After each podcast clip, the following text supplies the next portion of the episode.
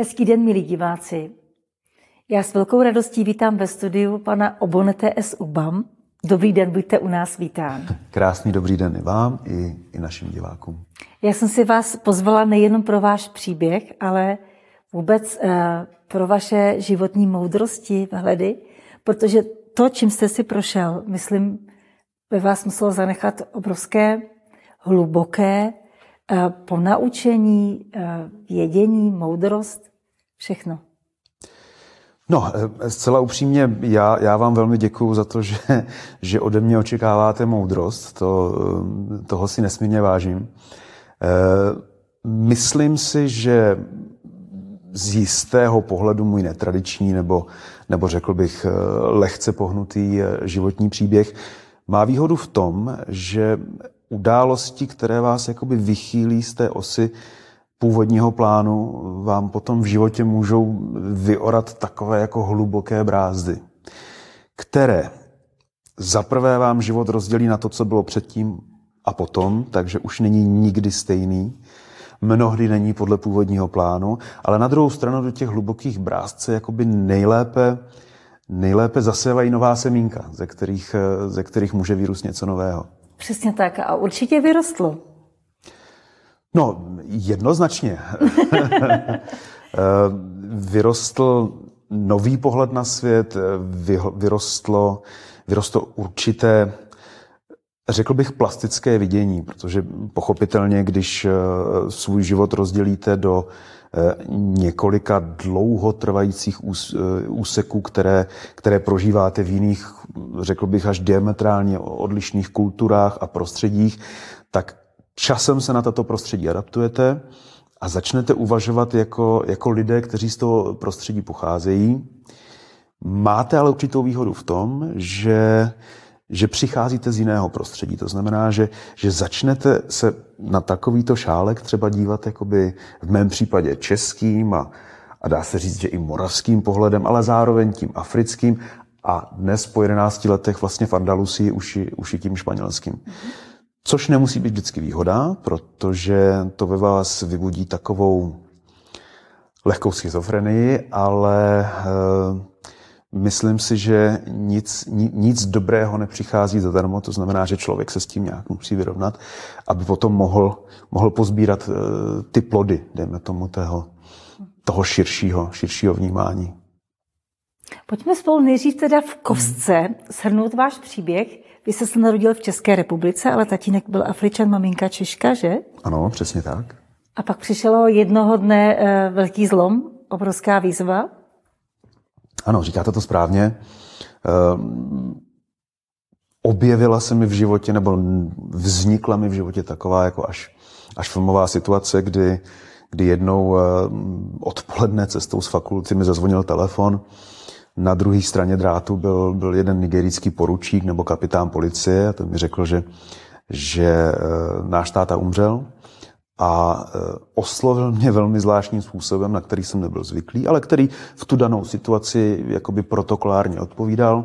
Oslovil mě princi, váš otec zemřel a v tu chvíli se spustila řetězová reakce domino událostí, který jsem si do té doby vůbec nedokázal představit a a který v podstatě mě, eh, mě před těma dnes už skoro 20 lety navedli na, na cesty, které jsem teda původně neměl v plánu absolvovat, ale na druhou stranu eh, jsem dneska vděčný za to, že jsem mi mohl projít, no a eh, asi více naši diváci můžou dozvědět právě v knížce Sedm let v Africe. Já ji ukážu na kameru. Vy jste v podstatě ani nevěděl, že jste princ, že váš tatínek byl král. Nebo jste to věděl už od malička? Tušil jsem to, nebo věděl jsem to od nějakých 15 eh, let, když jsem vlastně do Nigérie přijel poprvé, mm-hmm. Tak tam jsem, eh, tam jsem zjistil, že, že tatínek je, je kmenový král. A... a nebo spíš jste netušil, co to obnáší být princem? To vůbec ne, to byla, víte co, to byla taková jako velká exotika. A, Přesně. A teď já jsem samozřejmě viděl ty, ty jako propriety, které k tomu patřily, ten, ten jeho trůn a, a trůní sál a, a teď několik těch jakoby korun tradičních a různá bydla a žezla a tak podobně. Plus viděl jsem lidi, se kterými se stýkal, což eh, byli jako šamani a byli to tradiční válečníci a byli to náčelníci a tak podobně a mělo to kolem sebe takovou jako mystiku, takovou, takovou jako až mystiku starobylé legendy. A mě samozřejmě bavilo to, že, že v tom jako zastávám nějakou, nějakou jako předem danou eh, úlohu.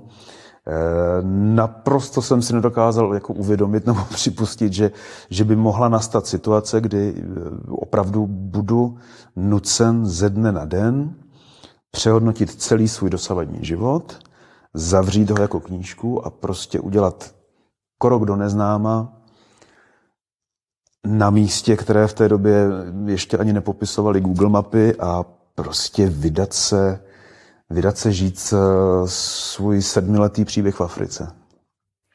Vy jste v podstatě měl do té doby pouze českou mentalitu, protože vás vychovávala ano, maminka ano. a žil jste jenom v tomto prostředí. Přesně tak. Takže jste nevěděl vůbec, jak za prvý v Africe to funguje, jak hmm. Afričani uvažují a co to vůbec obnáší teda mít tak vysoký post. A s tím vším jste hmm. se odebral do Afriky s tou českou mentalitou. Ano. A ještě jste byl kluk na střední, podstatě. Čili... V té době už jsem byl na vysoké, když vlastně ta, ta moje druhá návštěva, eh, ta jakoby rozhodující, ta proběhla, když jsem studoval eh, vysokou školu tady v Praze, ale jinak říkáte to naprosto správně. Já už jistou představu jsem měl z toho povrchního sledování, protože s tátou jsme se samozřejmě nějakým způsobem stýkali. On v posledních letech života navštěvoval i Prahu eh, z důvodu lékařských, lékařských vyšetření a tak podobně. Já jsem do Nigerie lítal taky, takže Měl jsem představu o tom, eh, a když použiju nějakou divadelní terminologii, tak eh, z hlediště jsem věděl, jak vypadají kulisy. Mm-hmm. A, a co se asi odehrává na scéně. Jo? Ale pochopitelně, když to hlediště vyměníte za jeviště a potom ještě za zákulisí, tak je to naprosto jiný příběh a, a není to taková romantická pohádka. To věřím. Eh, poprvé, když jsem o vašem příběhu slyšela, jsem si říkala, já se nedokážu představit s tou českou mentalitou, kdy tady je pohoda, klid, hmm. lidi jsou k sobě tak nějak, jakž takž uh, upřímní, vstřícní. Funguje tady určitý systém a teď s tou, touhle mentalitou se přestěhovat do úplně jiného systému. Systému myšlení, bytí a tak. Hmm. Já bych řekl, že asi to nejpodstatnější uh bylo ad jedna zvládnutí nějakého kulturního šoku, který teda jsem ano. absolvoval už, už ve svých 15 letech, ale stále ve mně přetrvával dál, protože byl natolik silný a ty rozdíly mezi, mezi jak to říkáte, tou českou kulturou a, a kulturou v západní Africe a ještě konkrétněji prostě v tom místě, kde jsem byl, kde, kde se prostě vyznávají eh, tradiční hodnoty toho kmene Adang eh, a tak podobně, tak to opravdu to byly nebe a dudy. Jo? A, a mně se do dneška nepodařilo eh, jako udělat, udělat z těch dvou mentalit, které jsou natolik rozdílné, nějakou syntézu. Jo? Což znamená, že, eh, že já, když jsem v Nigérii nebo ve styku s Nigerijci, tak se chovám jako Nigeriec. Jo? A chovám se jako, jako, jako nigerijský král nebo nigerijský kmenový náčelník, chceme-li. A když jsem v České republice, tak se chovám prostě jako jako Čech, jako člověk, který, který nikdy to prostředí nezměnil. A znova vracím se k té schizofrenii, ke které vás to jakoby vede, ale zároveň vás to obohacuje tím, že, že jakýkoliv problém vlastně můžete vyhodnotit i jiným způsobem, což trošičku e, mnohdy teda přivádí do rozpaku i moje přátele nebo, nebo, nebo, nebo partnerku nebo, nebo příbuzné, protože čas od času člověk e, člověku to ten mindset přeskočí a na třeba typicky evropskou uh, situaci zareaguje typicky africky. Jo? A to potom může být, může to být úsměvný, může to být uh, jako bizardní a může to být taky zcela nesmyslný. Jo? Tak to je. Určitě nám podáte pár příkladů, ale já bych ještě rád. chtěla diváky seznámit s tím vlastně nejsilnějším momentem, který se tam hmm. prožil, teda aspoň já to tak vnímám, vy to můžete mít jinak, když jste teda absolvoval, teda musel absolvovat karetní školu, mm-hmm. a kdybyste nám úplně v kostce řekl, co se tam všechno odehrávalo, čím jste si musel projít, aby diváci pochopili, uh, proč právě vy tady na této sedačce. Víte, já když se dívám zpětně, tak jak si ten můj výcvik v té, v té nigerijské kadetní škole, kterým samozřejmě ta knížka začíná a, a dovolím si tvrdit, že to je, že to je asi jedna z nejdrsnějších kapitol, eh, u které tak možná čtvrtina čtenářů tu knížku vzdá, ale eh, stejně tak jako v té knize ta kapitola je nutná, tak byla to i nutná kapitola v mém životě, protože kdybych ji neabsolvoval, jo, kdybych si neprošel tím martyriem, kterým vlastně uh, tam procházeli ti, ti mladí muži, ti, ti, no, ti mladí kluci, dejme tomu od, eh, od, od 13 do, do 16, 17 let, tak eh, já bych potom jako v budoucnu nebyl schopen těmhle těm lidem konkurovat. Nebyl bych schopen uh, nějakým způsobem jim, jim čelit. To znamená, že z pohledu mého otce, který věděl, co mě, velmi dobře věděl, co mě tam čeká, ale na druhou stranu, eh, když jemu bylo 18, což znamená, že byl o tři roky starší než když já, já jsem šel do té kadetní školy, tak, eh, tak on už bojoval v občanské válce. A, a přesně věděl, eh, jaké ingredience, jaké koření se musí přidat do, do té omáčky toho, toho budoucího v úvozovkách monarchy, protože to byl způsob, jakým, jakým on k tomu došel. A já jenom podotknu, že, že korunovat se eh, králem nebo povýšení do nějakého náčelnického stavu, že v našem kmeni není dědičná. To znamená, že vy si to nějakým způsobem musíte zasloužit. To znamená, že on sám si zasloužil svůj titul a kdybych já v těch 15 letech neabsolvoval můžu říct to peklo té kadetní školy, tak eh, si nemyslím, že bych někdy došel k tomu, že, že by mi ten národ eh, ad jedna dal, dal, dal tu korunu, ad dvě nejsem si jistý, že bych, že bych tam jako došel fyzicky. Jo. Myslím si, že bych, že, že bych asi zmizel někde nějak cestou. A tím nemám na mysli to, že bych odcestoval. To znamená, že já, když jsem se potom o tamtud vrátil po těch pár měsících, tak, eh, tak jednak eh, skončilo mi, tam, eh, skončilo mi tam definitivně dětství. Mám pocit, že jsem tam přišel o takovou jako nevinnost. Na druhou stranu byla to jedna z těch brázd, o kterých jsem mluvil a do téhle brázdy se povedlo zasadit semínko třeba neústupnosti nebo, nebo nějaké pevné vůle nebo nějaké disciplíny, eh, takový ten pocit toho, že, že, že, že, že raději dodýcháte, než byste se vzdala. A to samozřejmě je jeden z předpokladů pro to, aby, aby člověk potom mohl mít na hlavě takovouhle korunku. Čili pro představu, vy jste byl na střední škole. Ano. A během několika... Hmm. Ano, na gymnáziu kde je to vlastně všechno na intelektuální úrovni mm-hmm. a během pár, možná dnů, týdnů jste se ocitl neuvěřitelně brutální kadetní škole, kde mm-hmm. vlastně nejdřív musí zničit vaši osobnost, srazit vás ano. úplně k zemi, tak jsem to pochopila, mm-hmm. aby z vás něco nového vyrostlo. Drsňák, tvrdák. Mm-hmm. Ten, který ví, kdo je a co chce. Mm-hmm. To je, to, to, to je ano, svým způsobem, když to po česky se tomu řekne halus, když si představíte, že eh, z intelektuálního kluka, který hmm. si studuje na Gimplu, prostě pak najednou eh, když to řeknete takhle, jo, je, když, to, když to dáte no, do takové linie, tak je, ano, je to, je to střih záběr jako z Tarantinovského ano, filmu. Jo. Je, je, je pravda, že já jsem v tom Bruntále uh, chodil teda na gymnázium, na humanitní větev, kde Tomu ještě. jsme studovali 4-5 jazyků, včetně klasické latiny.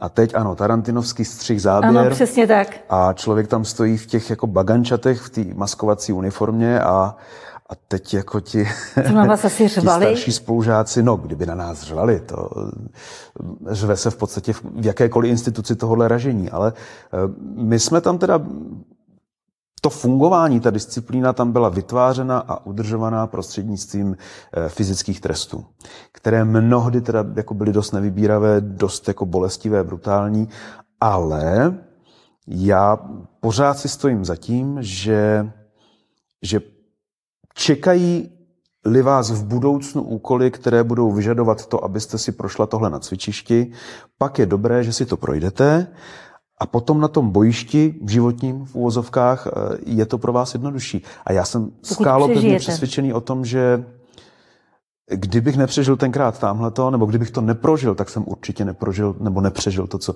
to, co následovalo potom. A a ono vám to dá život do takové jako zvláštní perspektivy. Jo? Přestanete v mnoha ohledech řešit eh, problémy prvního světa, přestanete řešit to, jestli, jestli máte skažený celý víkend z toho, že vám místo frapečí nadali kapučíno a e, prostě vě, věci, a řekl bych až, až jako banální a triviální pseudoproblémy, které nám mnohdy jakoby servíruje náš, eh, náš hyper rozvinutý svět. A když máte možnost jako nějakého vnitřního filtru, nějakého srovnání s tím, že zatímco já opravdu řeším, jestli, jestli mi v kavárně dali eh, teda rafinovaný anebo, eh, nebo třtinový cukr, zatímco můj soused přes ulici v západní Africe, v Nigérii, v tuhle chvíli prostě řeší eh, řeší rozhodnutí, který znamená jako život nebo smrt, jo, který je zcela existenční, ale na úplně jiné, jiné úrovni. Eh, na úrovni ne, kolik kalorií mám navíc, ale kolik kalorií vůbec dnes budu mít. Mm-hmm, abych ne, přežil. Nebo kolik mi jich jako zbyde pro, pro moji ženu a moje děti. Tak uh, z mého pohledu, nebo alespoň u mě, to vyvolalo, vyvolalo reakci v tom smyslu, že, že, že si dovolím tvrdit, že, že jsem nějakým způsobem schopen eh, většinou nastavit priority tak, tak aby odpovídali tomu základnímu. Jedna plus jedna jsou dvě a, a báchorky stranou. Mm-hmm. Když se teda se ocitl z určitého klidu a svým způsobem ráje v tom pekle, dokázal jste si ten moment hned uvědomit a pře, přešaltrovat, přepojit na to, že teď jsem v pekle a teď já budu muset úplně nast- přenastavit svoji mentalitu. Tady není moje mm. maminka, tady, není, mm. tady nejsou mý spolužáci, kteří eh, mě ráno probudí a mm. řeknou, eh, tvůj eh, hrůzný sen skončil, pojďme zase na nějaký party. Víte co? Uh, a jak dlouho vám to trvalo? Jako úplně změnit uh, myšlení? Překvapivě to je já už si to, to nepamatuju zpětně, protože je to opravdu to přes 30 let, ale myslím si, že to bylo v řádu vteřin, minut, maximálně hodin, jo, protože i, jakoby antické filozofie vycházejí z toho, že klíčem k přežití je schopnost eh, adaptovat se, jo, adaptabilita. A vy, když se ocitnete v této situaci, tak potřebujete, potřebujete nesmírně rychle přepnout.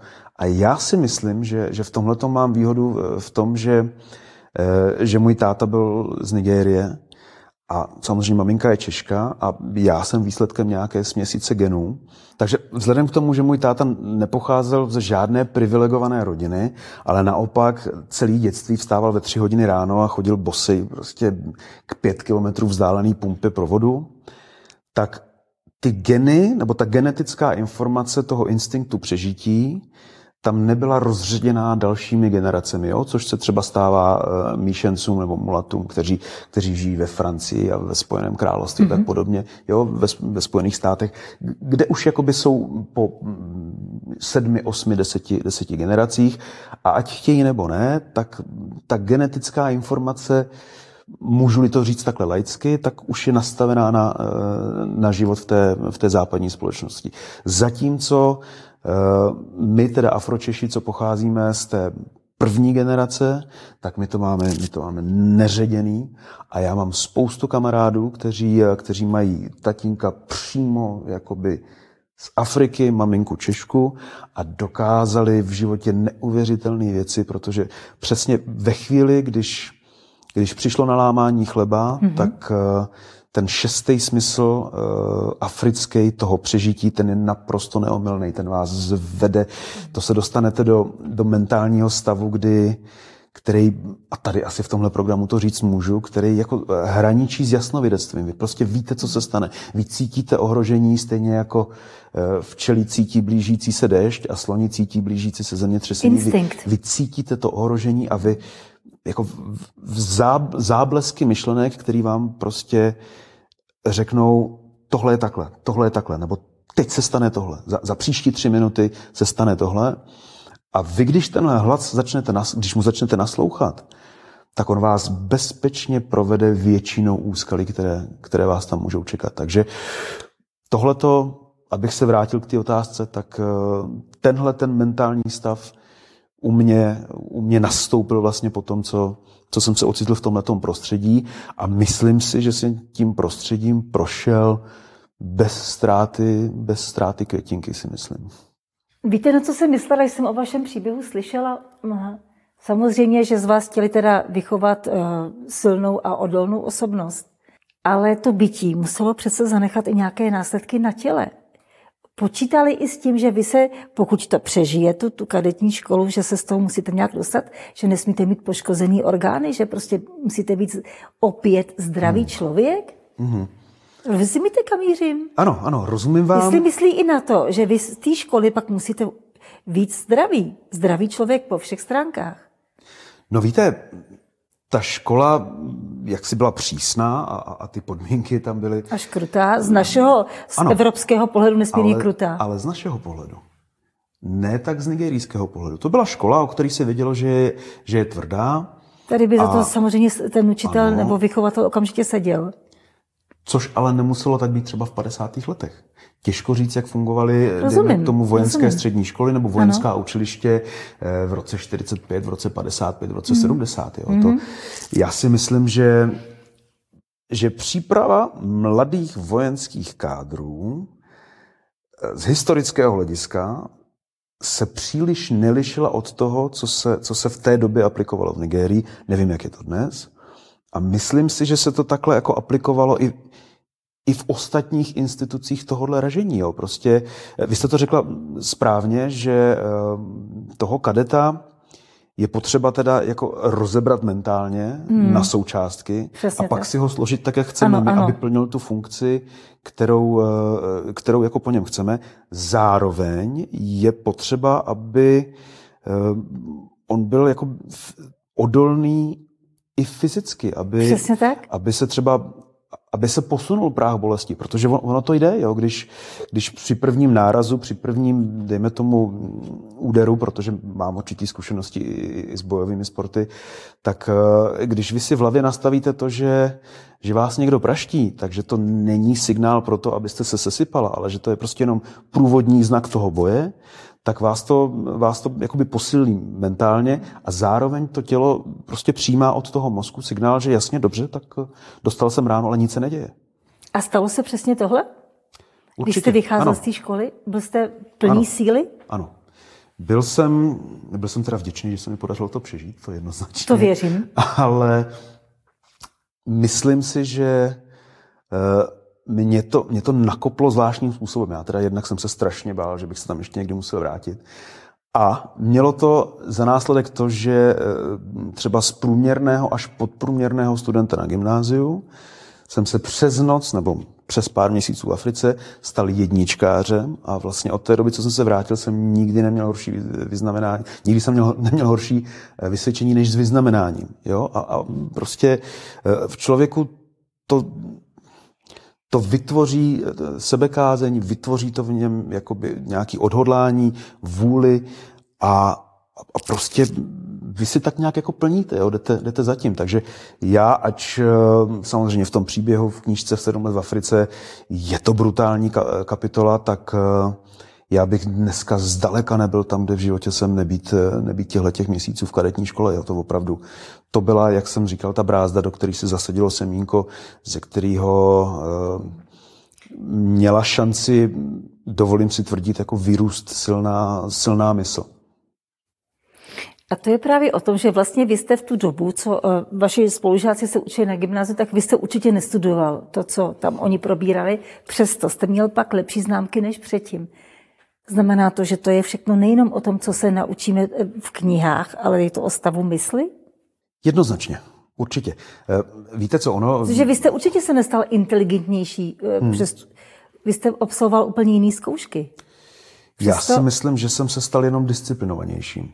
Že jsem tomu věnoval víc úsilí, bral jsem to, bral jsem to víc vážně mm-hmm.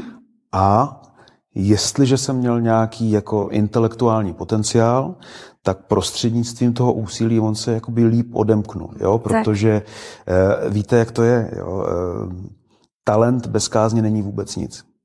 Jo? Talent je jenom, jenom bohem darovaná hřivna a přesně jak je ten biblický příběh o tom, jo? O, těch, o těch hřivnách a o těch služebnících, tak uh, vy, když tu svoji hřivnu nevyužíváte, tak on vám ten hospodin tu, tu hřivnu potom odejme. Jo? Takže a využívat ten svůj talent eh, není nic jiného, než ho provozovat, než se v něm zdokonalovat a, a když máte to štěstí, tak se pro něj natolik zapálit, že, že, že se dostanete do toho tunelu, do toho flow, nevnímáte, co je nalevo, napravo a, a potom, když to děláte dostatečně dlouhou dobu, tak, tak oni samozřejmě začnou vám přicházet nějaký úspěchy, ale, ale jakoby, jako mimoděk, jo? že není to, není to vždycky to, eh, to nejpodstatnější, ta, ta cílová, cílová eh, páska.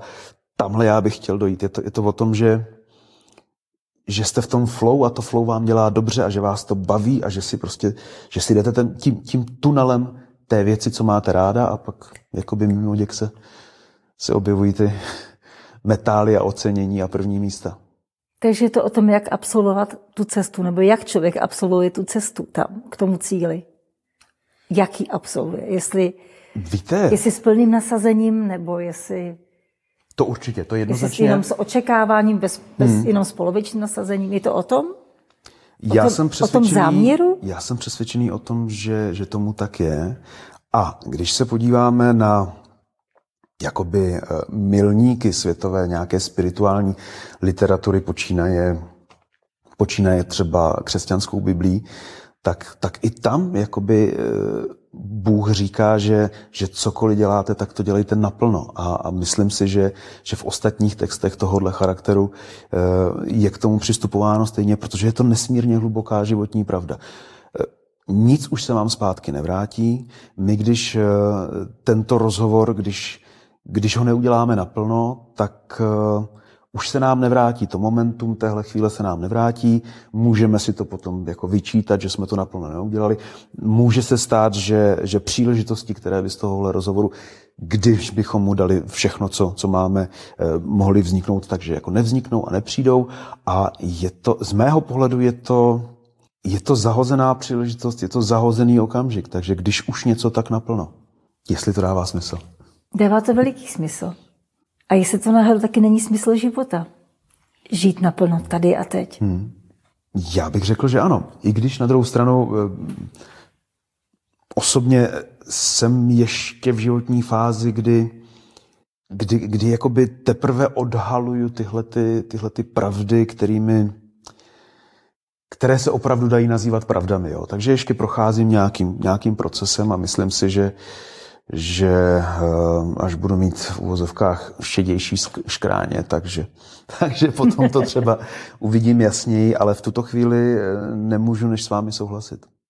Když byste mohl srovnat mentalitu eh, Evropy, obzvlášť takovou tu rozumovou mentalitu, nebo mm-hmm. mentalitu, která se zakládá na rozumu, a mentalitu právě z Afriky, obzvlášť mm-hmm. teda z Nigérie, jaký, v čem je největší rozdíl?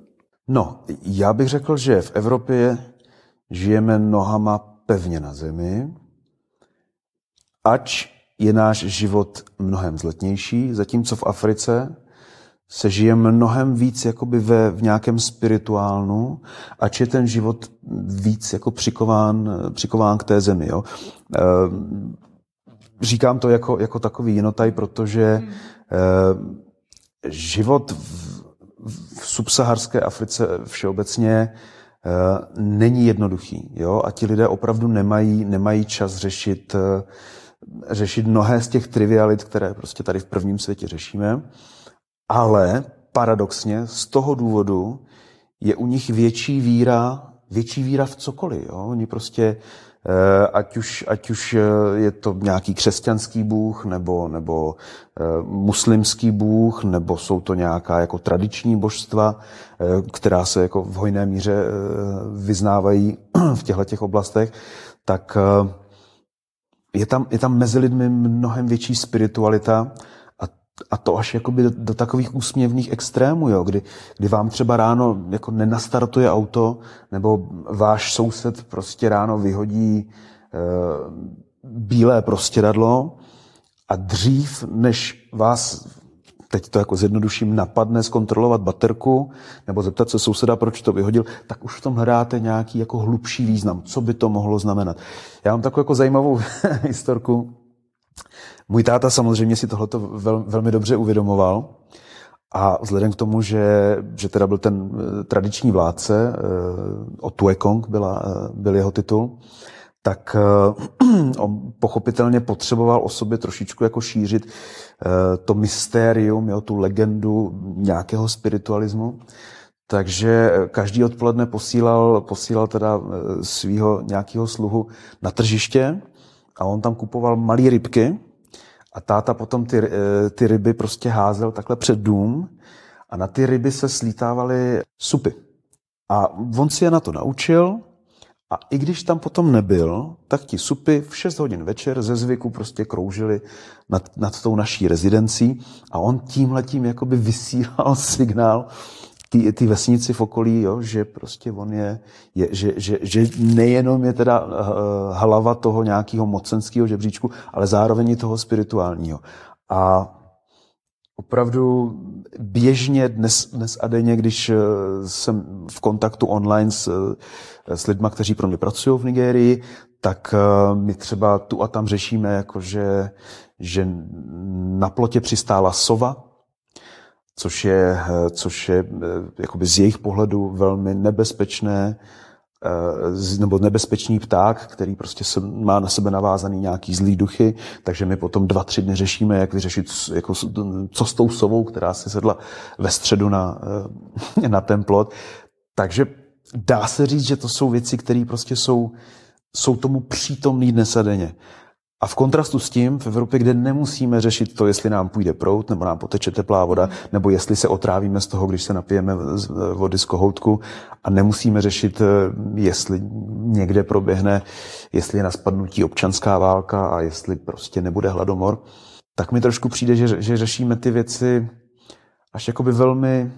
Přízemně. Velmi přízemně, no, že, že opravdu protože se nám podařilo vyřešit ty, ty podstatné věci, tak eh, teď máme prostor řešit ty věci, které jakoby jsou, jsou méně podstatné a možná tu odpověď jako završím takovou myšlenkou, že, eh, kterou, kterou jsem slyšel, že eh, západní Evropa je v podstatě krásná, rozkvetlá rajská zahrada, zahrada a za jejími hranicemi, za jejími ploty je prostě divoká džungle. Občas může být groteskní, když se někdo, kdo žije v zahradě, snaží vyjadřovat k problémům džungle a naopak. Jo, eh, buďme vděční za to, že v téhle té zahradě můžeme žít, ale nezapomínejme na to, že, že jsme pořád obklopeni tou, tou nebezpečnou a, a divokou a, a mnohdy i, i temnou džunglí. Mimochodem, já jsem zažila jednou v létě, na střeše nám přistál síček a celou noc teda uh, síčkoval. Mm-hmm. A já jsem věděla, že bude zle a taky bylo. Celý léto bylo peklo. Vážně? Jakože to bylo mm. opravdu velmi náročné léto. A, takže já ji na jednu stranu chápu, že v tom mm. viděli eh, hluboký poselství, že ano. prostě to se děje. A na druhou stranu eh, stejně je do, vlastně tím člověk získá informace, ale stejně se pak s tím problémem musí poprat v realitě, který pak přijde tím, tím poselstvím. A možná vy už jste tak daleko, že to vždycky skloubíte, že vnímáte to poselství, ty symboliky života mm-hmm. skrze něco, ale víte po evropsku, že vám nezbyde nic jiného, než se s tím vyrovnat a než, než se s tím problémem poprat a vyřešit to, co nejreálněji. Mm-hmm. Ano, to je, to je jeden z přístupů. Další z těch přístupů je, že si vůbec těch znamení nevšimnou a a potom teda, když mě to spláchne nějakým směrem, kam jsem vůbec nechtěl, tak si zpětně teda jako uvědomím, že, že třeba na tohle jsem si měl dávat pozor, ale zcela upřímně řečeno, přece jenom tady u nás v Evropě, jo, v, té, v té rajské zahradě, některé, některé instinkty z té džungle vám přece jenom můžou, můžou být na obtíž, takže eh, nedá se to uplatňovat a já třeba osobně mám největší problém, když, když takhle jako zaměňuju ty prostředí. A když třeba se vrátím z Nigérie a, a chvíli mi to trvá, trvá mi to týden, deset dní, než, než jako se dostanu do nějakých kolejí. A mám některé africké projevy a to je a ty se mnohdy nepovažují za společensky přijatelné, nepro, nepovažují se za košer a já se tím někdy tak trošičku jako shodím. Zároveň, když eh, zase v té v úvozovkách evropské bezstarostné rozněžněnosti dorazím do Nigérie, tak uh, musím se velice rychle jako dostat do těch místních kolejí, protože, protože mě to ohrožuje, třeba ne tak na životě, ale ohrožuje mě to na, na mém postavení. Jo? Že notabene v, konkrétně v tom, v tom mém postavení každé slovo má nějaký význam a vy, když řeknete dvě, tři slova, dvě, tři slova jako jinak, než by měly být, tak vám pak může trvat relativně dlouhou dobu, než si získáte zpátky třeba, třeba ten respekt, který jste měla, nebo takhle. Jo. Takže je potřeba si to hlídat. No a čas od času člověku to, nebo mně osobně to, to, to, to ujede a někdy je to vtipný, někdy méně. Ono totiž tím blahobytem právě ty instinkty hmm. a ta intuice e, mizí. Protože čím víc máte ano. blahobyt, tím méně to potřebujete. Mm-hmm. Protože máte dostatek a nemusíte bojovat. Ale já jsem si tak dokázala představit, že třeba ve vaší práci mm-hmm. by to bylo velmi příjemné právě ty instinkty uh, nějakým způsobem používat nebo je vnímat.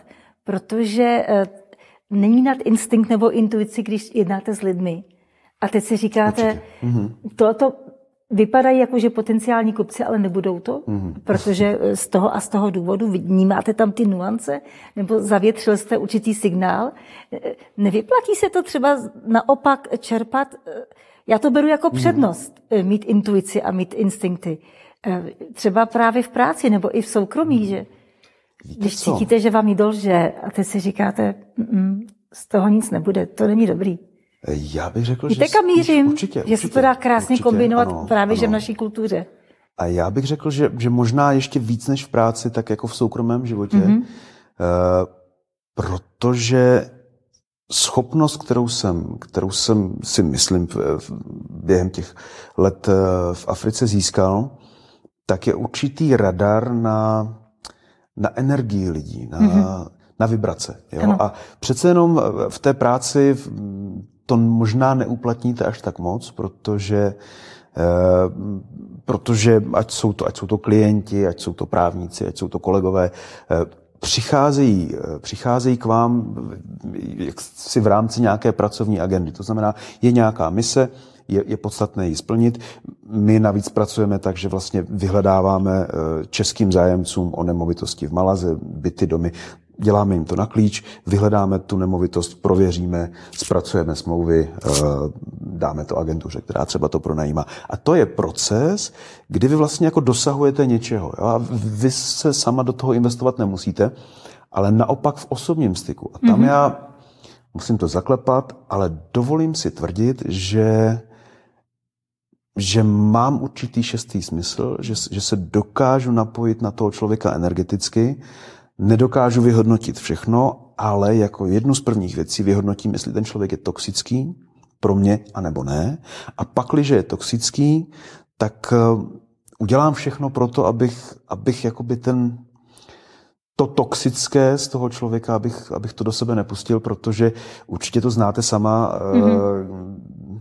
Všechno, co v životě děláte, váš úspěch, neúspěch, štěstí, neštěstí, zdraví, nemoc, tak eh, to všechno vzniká ve vaší hlavě a vy si opravdu jako čistotu vašeho uvažování si potřebujete nesmírně chránit a, a mít ji jakoby obrněnou vůči, vůči těmhle těm věcem. Obrnit se, eh, já to třeba považuji za těžké, jo, být opravdu extrémně uzavřený a extrémně obrněný vůči ostatním lidem. To znamená, že já to řeším nějakou to vzdáleností. Jo? Když, když zacítím, že, že je tam nějaký toxin, který mi jako někam, někam proniká a že tam bude zasazena nějaká myšlenka, nad, nad, které, nad kterou já strávím několik jako hodin potom obracením, jak to ten člověk myslel, tak, eh, tak to prostě eliminuju. eliminuju jo? Tak si to k sobě mm-hmm. nepustím. Mm-hmm. Ještě měla poslední otázku. Když jsi si procházel tím těžším období, pravděpodobně v té karetní škole, tak většinou se člověk obrací eh, k něčemu, co by mu mohlo pomoct. Většinou teda hledá Boha. Hledá nějaké vyšší síly, které ho, které ho buď spasí, nebo mu minimálně pomůžou. Stalo se vám to taky? Určitě, určitě. A doslova jsem našel Boha. Eh, je to z okolností eh, taky jeden z příběhů z knížky Sedm let v Africe, ale není to ten úvod. Je to zhruba v polovině toho mého, mého pobytu, kdy, eh, kdy já jsem tam nějakým způsobem teda zápasil, zápasil s nějakými jako nepřáteli rodu a, a přežíval nějaké jako intriky a tak podobně. A v jednu chvíli se mi sešla taková jako až, sešla se mi kombinace osobního pekla. Zkrachoval mi biznis, přišel jsem o všechny peníze a zadlužil jsem se, což opravdu je něco, co v Africe nechcete. A do toho jsem dostal těžký tyfus a malárii. Tohle bylo jakoby soukolí, který mě drtilo několik měsíců. Asi si dovedete představit ty věci, které jako v takové situaci vám procházejí hlavou. A mě zachránilo to, že, že, jsem, že jsem si zakázal umřít v takovém místě. Já jsem si řekl prostě, já já tady na ten tyfus ani na tu malárii neumřu, protože prostě tady ne, kdyby kdekoliv jinde, tak, tak to třeba pustím, ale tady já na to neumřu. A vždycky jsem si představoval dnes a denně i přes ty, jako, přes ty migrény a to všechno, představoval jsem si takový jako provazový žebřík, který, který od někud jako ze zhora vždycky ke mně, ke mně prostě jako byl spuštěný a já jsem se snažil každý den prostě vylíst o jednu, o jednu tu příčku, eh, příčku výš. Myslím si, že, že jsem tam opravdu jako, že jsem došel až na konec svého jako soukromého pekla. A když dojdete na konec, tak to má výhodu v tom, jako, že, už, že už to jako nevede dál. Jo? A když na tom konci jste ještě živá, tak už se musíte vracet, vracet zpátky. No a mně to proběhlo ostatně jako, jako mnoho věcí v mém životě, Eh, když jsem byl na tom nej, nejnižším místě, nejvíc nemocný a, a nejvíc vlastně hladový a bez peněz a pronásledovali mě věřitele a tak dál, tak střih záběr a do nějakých dvou nebo tří měsíců potom uh, biznis mi zase kvetl a, a já jsem dostal prostě korunovací dekret. Jo, a stalo se to naprosto nepochopitelně, ale opravdu v té době Samozřejmě prováděl jsem nějaký meditace, eh, pracoval jsem nějakým způsobem eh, s čakrama, ale ta hlavní myšlenka byla ta vizualizace toho, jak prostě od někud jako ze zhora se spouští ten provazový žebřík. Do dneška to vidím, jak se takhle odmotával, jak ve filmu s Fantomasem a jak člověk, jak já jsem takhle každý den se snažil o, o jednu příčku výš a, a to byl můj moment, kdy jsem našel Boha protože ať je to jakákoliv síla, tak mi ukázala, že jednak je jedno, kde jsem, ale můžu být za tři, za čtyři týdny v naprosto jako nezávidění hodný a, a, a vlastně až terminální situaci. A i když jsem v této situaci, tak zase můžu být za pár týdnů na absolutním životním vrcholu. A tam já jsem opravdu, eh, neříkám to rád, protože je to kliše, který bylo moc krát použitý a dneska už má takový jako už, už, je vtipný a možná trošičku jako no zvláštní nádech, ale já jsem tam opravdu našel Boha a myslím si, že, že od té doby mi v životě nějak zůstal. Nemám ho ještě přesně definovanýho, jestli, jestli teda má ten dlouhý bílej plnovous, nebo nosí turban, nebo, nebo je to nějaký fenomén vedle černé nebo červí díry. Na to se ještě snažím přijít, ale, ale jsem pevně přesvědčený o tom, že, že to něco tam existuje, že mi to zachránilo život a zároveň mi to dalo obrovskou životní lekci, za kterou ostatně jako za všechno v Africe jsem nesmírně vděčný. Co byste tak chtěl, mohl na závěr zkázat divákům? Nějaké vaše životní moudro? Já nevím, jestli to jako není teď moc na bubřele, abych, abych, vzkazoval, eh, abych vzkazoval životní moudra, ale eh, jestli můžu doporučit, tak eh, tak se nevzdávat, nikdy v ničem, protože nikdy není konec, dokud to není opravdu konec. Na druhou stranu, umět se vzdát v pravou chvíli může být taky vítězství. Takže jakoby vědět, vědět kdy v životě zatlačit a, a, a kdy povolit a určitě nepřestávat věřit tomu, že, že i ta vaše cesta má nějaký předchozí plán a že, že vede na místo, kde byste měli být. Že existuje taková ta optimální trajektorie toho, toho suchého listu vrby na, na, hradině, na hladině toho potoka a že, že ta zátoka, do které patříte, tak ten proud vás tam dřív nebo později, později zavede. Pakliže mu dáte prostor, dáte mu víru a, a dáte tomu nějakou energii a úsilí. Moc děkujeme za všechno.